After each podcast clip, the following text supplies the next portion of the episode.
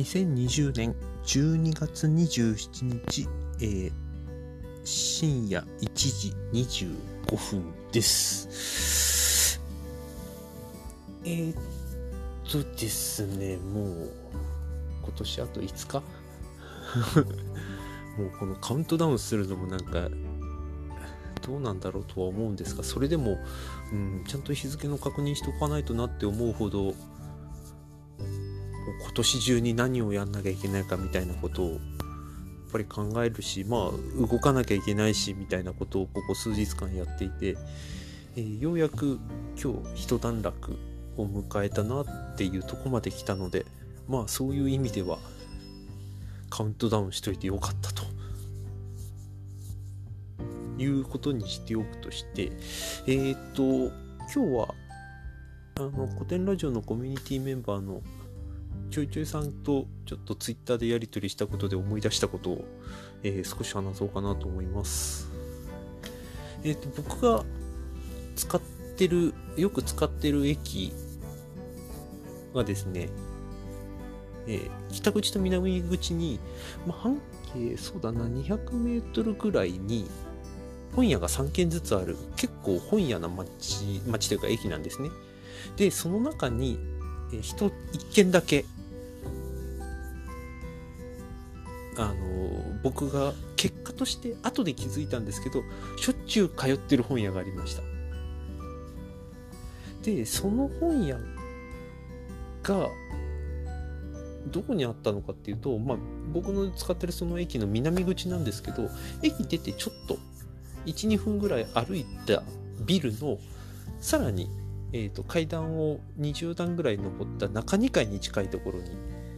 あった本屋でした。で正直言うと駅のそばには他にも本屋があるにもかかわらずなぜかその本屋にしょっちゅう入り浸ってたんですね。でどんな本屋だったかっていうとその階段を登ってまずそばに、えー今週の新刊コーナーがあって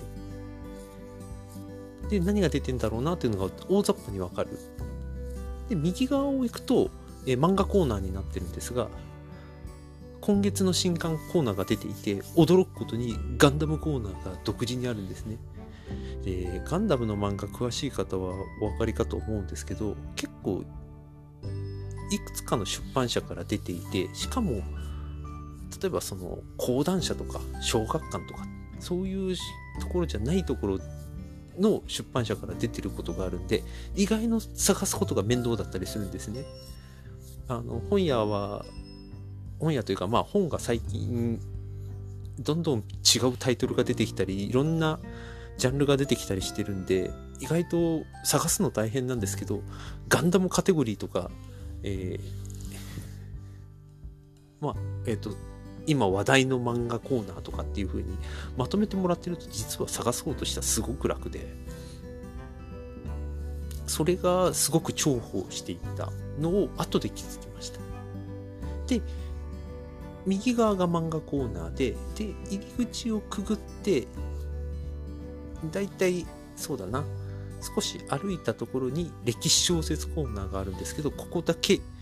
えっ、と多分これ店長さんの好みだったと思うんだけど最近話題の歴史小説コーナーっつって歴史の本のコーナーとは別になぜか歴史小説のコーナーがあったんですね。これがまあおお新しい本出てるんだっていうのがそこ見てパッとわかるっていうのが非常に当時の僕にとって重宝してて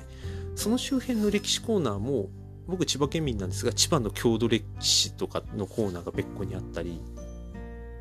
でそのそばには、えー歴史小説の単行本と文庫本が分かれていたり。でそのそばにも一応歴史のコーナーがあったりとまあとにかく僕の好きなコーナーがやたらとあってでまあそれ以外のあのビジネス書とかしえーっとノベルス系もあったしエッセイものもあったかな？が割と、うん、そんなにざっくりとしたカテゴリー分けの中で全部平台に置いてあるっていうそういう作りでした。でその他その他とか奥に行けば当然例えば、えー普通の文庫コーナーとか新書コーナーとか写真集コーナーとかっていうのあったんですけど基本的に入り口入ってすぐの大体目に見えるところに大体全ての僕の見たいコーナーがあって順番に見て回れるっていう非常に僕当時の僕にとって見やすい本屋でした。なので特に何かを買うってことではなかったにもかかわらずしょっちゅうその本屋に行っていたっていうのを今となって改めて思い出しました。なんかちょっとここまで来て 若干いやらしい言い方をしてたのはまあお察しの通り、えー、とその本屋は、えー、去年かな、えー、と潰れていました。まあねこのご時世だから本屋なくなるのもやむなしかなとも思ったんですけど、うん、なくなって初めてわかるんですよね。なんかその本屋が僕はすごく好きだったんだなっていうことを改めて当時思ってなんで好きだったんだろうなっていうことを後で少し振り返ってみたんですね。で理由は3つあってまあまあもうここまで聞いていただければある程度わかると思うんですけど 僕の好みのあのなんていうかなコーナー付けがされてたってことですね。僕も司書課程取ってったことがあるあるんであの図書館の作り方とか分類方法とか一応知ってるんですよ。で、その種類分けだと、まあ、ある程度見やすい、整理しやすいっていうのはわかるんだけれども、買おうと思うかとか、もしくは、なんて言ったらいいんだろうな。えっ、ー、と、パッと見でその情報が整理されているか、わかりやすいか、っていうことができてるかどうかっていうと本当に本屋によって違うんですね。つまり本棚にタイトルが順番通り整理されていることとその本を見つけやすいことかっていうのは全く別の問題でまあこれは本屋の問題だけではなくて出版業界の問題でもあるんですけど少なくともその本屋は見やすい人と探しやすいという意味ですごく僕好みだった2つ目は何といっても、えーと、僕好み。これも2つ目もある意味僕好みでした。漫画もそうだし歴史小説とかもそうだし歴史関係本が一挙に置いてあるっていうのもそうだったんだけど基本的に僕が欲しい本のコーナーが割とコンパクトにまとめられてるっていうのが大きかった。3つ目はこれは後で気づきました、えー、ワンフロアで完結してたってことですね。今大きな本屋ってもう3フロア4フロアなんて当たり前のようになってきているし1フロアあたりがものすごく広い本屋もありますよね。もちろんそういう本屋も必要だし僕もよく行くんですけど突き詰めてみるとやっぱりワンフロアで完結されてるからこそ僕はその本屋に通ってたんだろうなと。なので結果としてというかその本屋が気づかせてくれたことになんとなく僕は今も引っ張られながらある種それでも、えーとま、なんとなくその本屋のことをちょっと頭に思い浮かべながら、えー、本屋に通ってたんじゃないかなということを、えー、今回ちょっと思い出しました。本買うのってどの本屋でも同じ本は買えるんでどこで買うのかっていうのが多分これからすごくテーマになってくるんだろうなとは思ってはいるんですね。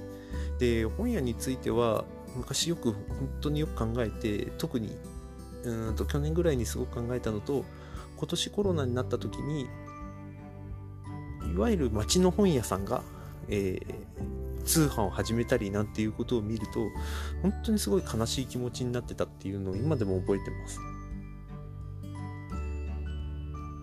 まあ本屋側の問題ももちろんあるんですけど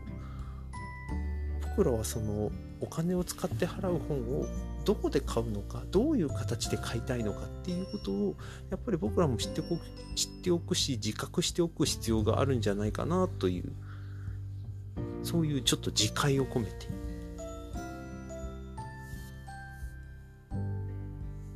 今でもワンフロアの本屋でちゃんと本は買いたいなと思っているしそういう意味でいくとあの六本木にある文吉は本当にワンフロアで完結されてるんでもう文句なしっていう感じでしたね。ちょっと本屋については